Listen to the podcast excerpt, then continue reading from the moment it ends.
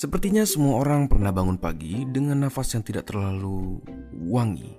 Keadaan di mana bau tidak sedap ini keluar dari mulut kita biasanya disebut sebagai morning breath. Bagaimana caranya bau ini terakumulasi di mulut di saat kita sedang tertidur nyenyak tanpa menyantap apa pun?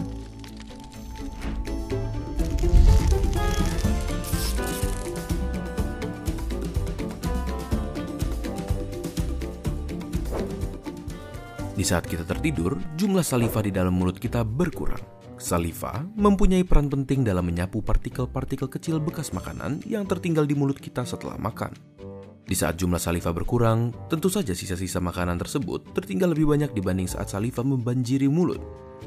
Lalu, apakah sisa makanan ini yang mengeluarkan bau busuk? Hmm, kurang tepat. Penyebab utama keluarnya bau tersebut adalah bakteri-bakteri di dalam mulut kita yang mengunyah sisa makanan dan menghasilkan gas yang bernama volatile sulfur compound. Gas inilah yang jika terakumulasi di dalam mulut akan menyebabkan bau tidak sedap di pagi hari. Tidur dengan mulut terbuka akan memperparah bau di pagi hari karena bernafas lewat mulut akan membuat mulut kalian lebih kering. Jika kalian ingin memeriksa bau nafas kalian, kalian dapat menjilatkan lidah kalian ke tangan dan menunggu bagian yang terjilat sampai kering. Jika tercium bau, itu merupakan indikasi bahwa nafas kalian pun tidak sedap. Selain itu, kalian bisa mencoba metode lain di mana kalian melihat refleksi lidah pada kaca.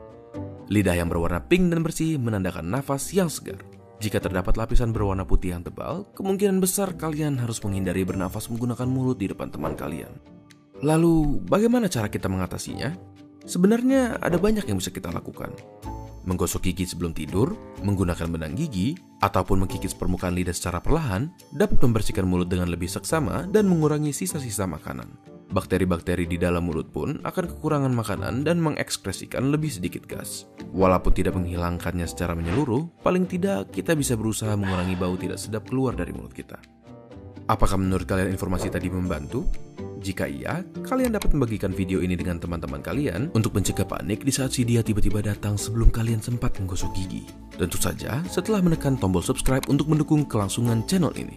Silahkan tulis di kolom komentar di bawah jika ada topik yang kalian ingin kami bahas selanjutnya. Sambil menunggu video baru, mungkin ada baiknya jika kalian menonton video lain yang sudah tersedia. Terima kasih dan sampai ketemu di video berikutnya.